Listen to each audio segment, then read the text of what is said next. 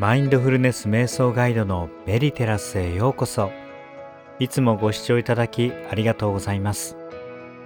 今日はザ・シークレット流引き寄せの法則を受け取る方法についてお話ししていきたいと思います。さて皆さんザ・シークレットご存知ですか？引き寄せの法則について関心のある方は少なからず聞いたことがあるのではないでしょうか、えー、ロンダ・バーンさんの、えー、書籍「ザ・シークレット」めちゃくちゃ流行りましたこれは今でもいろんな方が解説していて例えば YouTube でも最近、まあ、都市伝説とかいろいろこう面白いこう神秘的な話をされる直木マンションさんでもですねこの「ザ・シークレット」をもとに受験生の励まし動画をえ作っておりました。まあ、非常に説得力があります。まあ、そのようにザ・シークレットっていうのはもういろんなところでもう情報たくさん出ていますので今日はですねザ・シークレットの本ではなく実は映画があるんですね。このザ・シークレットの映画から学べるポイントをですね7つお伝えしていきたいと思います。えまずこの「ザ・シークレット」の映画を見た感想なんですけれども、まあ、まず非常にアメリカ的だなって思いました、まあ、アメリカはアメリカンドリームっていう言葉もあるようにこのどん底から這い上がって成功するっていうストーリー大好きなんですよねまあ数えればキリがないほど毎年何本も何十本ももしかしたら何百本もこういう映画とかまあ、動画はもう無限に作られていると思います。まあ、これはアメリカのヒーロー文化にも、えー、通じているところがあります。アメリカンヒーローっていうのは必ずどっかでやられますよね。まあ、マーベルでも DC でもいいですけれどもいろんなヒーローいますけれども大体ちょっとやられたり、まあ、時に誰か犠牲になったりしてですねその中最後えー、突っ込んで、まあ、世界を救うっていうストーリー、まあ、ほぼ定番ですよね。まあ、ここにはアメリカはまあキリスト教社会、えー、でもありますのでやはりベースになってますので、まあ、このキリスト教の中の愛とか自己犠牲とか、えこうしたまあジーザスの生き方になぞらえてヒーローを描くことが多いんですよね。まあ、その意味で引き寄せの法則をもっと深く理解するとすれば聖書にも通じることがあると思いますですのでとっても普遍的な法則なんですね、まあ、映画では、まあ、確かケイティ・ホームズだったかと思いますが、えー、非常にもういい役をしていました、えー、まあ数年前に、まあ、愛するご主人を亡くされてそれからもう自分は不幸になるしかないんだと言って、まあ、ちょっと精神的にもう塞ぎ込んでその塞ぎ込むのも嫌なので毎日を忙しく働いてた。もう忙しい忙しい中でやっている中で自分の潜在意識の使い方とかそうした祈りの力とかもう全部忘れてそんなの現実にはないわよと言って一生懸命生きていた人の話です。その人があるこうした偶然とかセレンディピティとも言いますけれども予期せぬ幸運を信じるようなその引き寄せの法則ザ法則みたいな人に出会って気持ちが変わっていくっていう話でした。やっぱり最後そこは結ばれるんですがあネタバレになってしまいますがまあハッピーエンドで安心して見れる映画でしたということをお伝えしておきたいと思います。えさて映画「ザ・シークレット」から学べる7つの大事な引き寄せの法則についてご紹介していきたいと思います。さあまず1つ目。1つ目は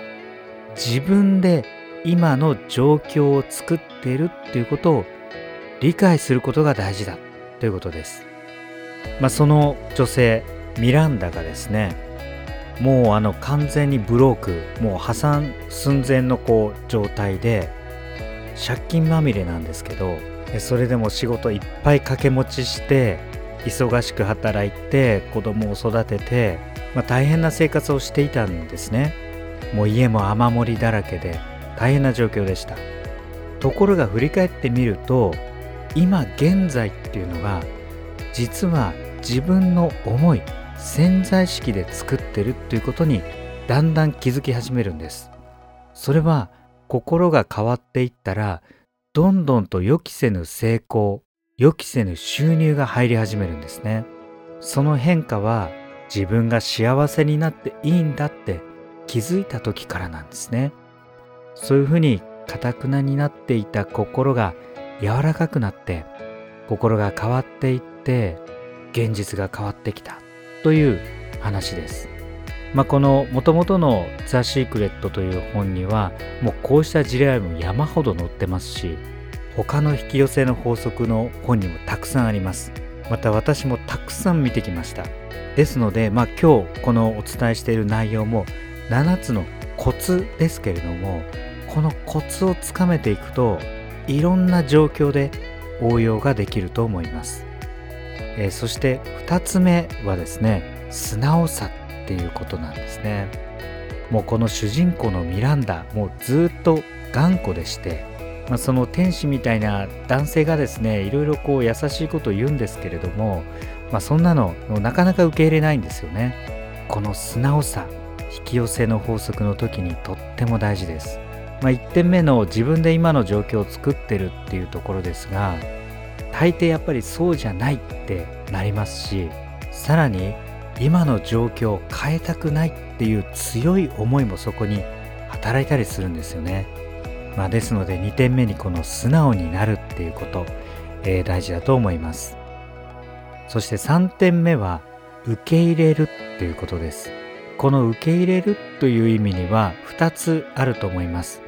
それは今の現状が自分で作っているっていうことを現実を受け入れるっていうことそしてもう一つは未来を受け入れることですもうミランダはですねこの一寸先の未来に自分が幸せになってるっていうことも何にもイメージできなかったんですねということは未来を受け入れてない状態なんです自分が未来にこうなっているっていうのを受け入れる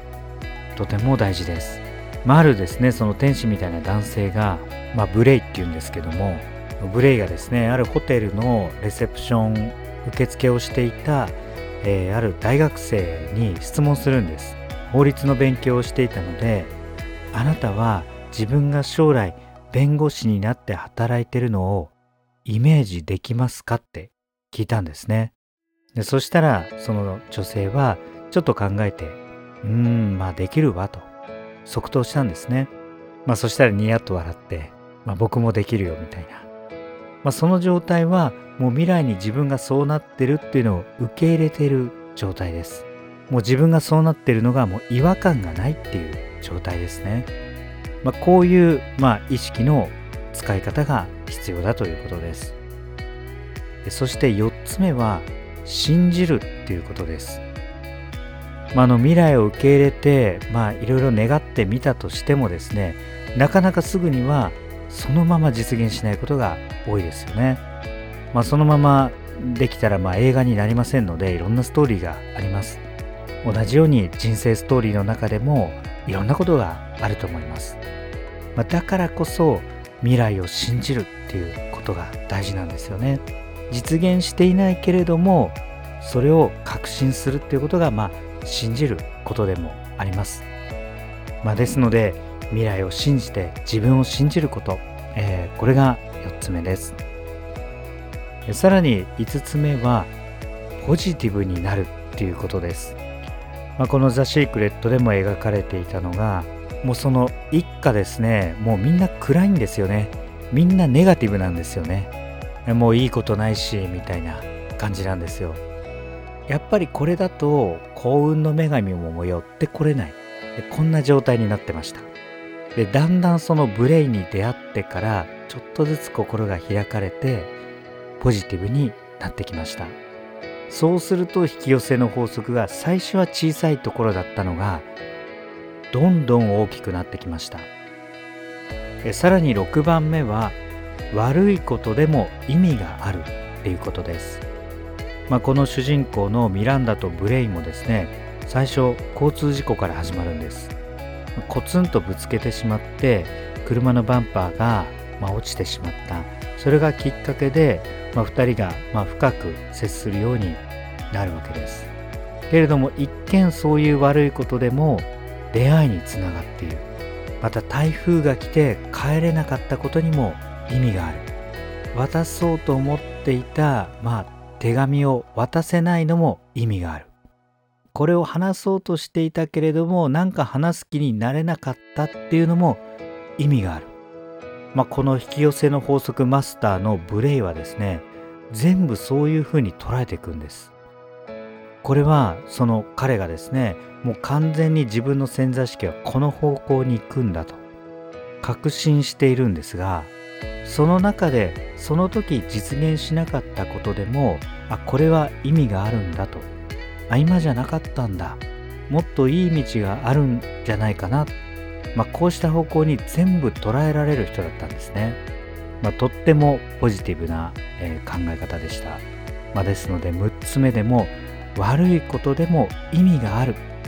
これも非常に励まされる言葉です。最後7つ目ですがこれが一番重要です。7つ目は自分の願いがわからないと願えない。っていうことです。実はこの映画の、まあ、一番のメインポイントここだったかもしれません。結局ミランダは忙しすぎたりまた自分に過去不幸があったのでそのままの延長で生きている。そんな自分が幸せになれるわけがない。こう思ってたんですね。ですのでもう自分がなりたい自分とか欲しいものとかもう願いを願う。心境ではなかったんです。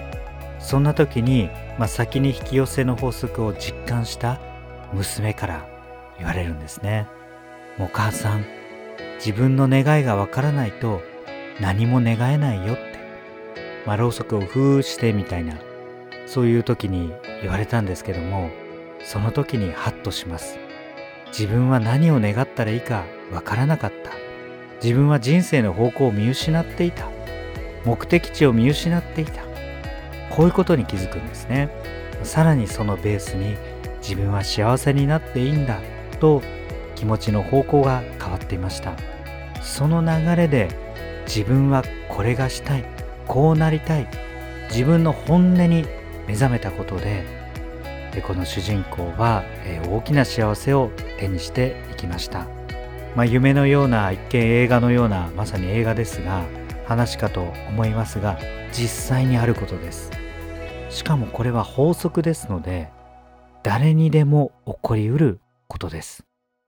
ここもですねあの人だからとか、えー、あの映画だからこの人だからできるんだって思ったらもうそれがですねブロックになってしまいますんでもう法則と思って誰でもこうしたコツを実践していけば必ず理想の未来っていうのがやってきます。あなたの願いは何ですか？えぜひ一緒にこのチャンネルであなたの理想の未来を引き寄せていきましょう。ちなみにこのザ・シークレット流引き寄せの法則は誘導瞑想イメージワークとして実践編を配信します。是非そちらも合わせて取り組んでください。最後までご視聴ありがとうございました。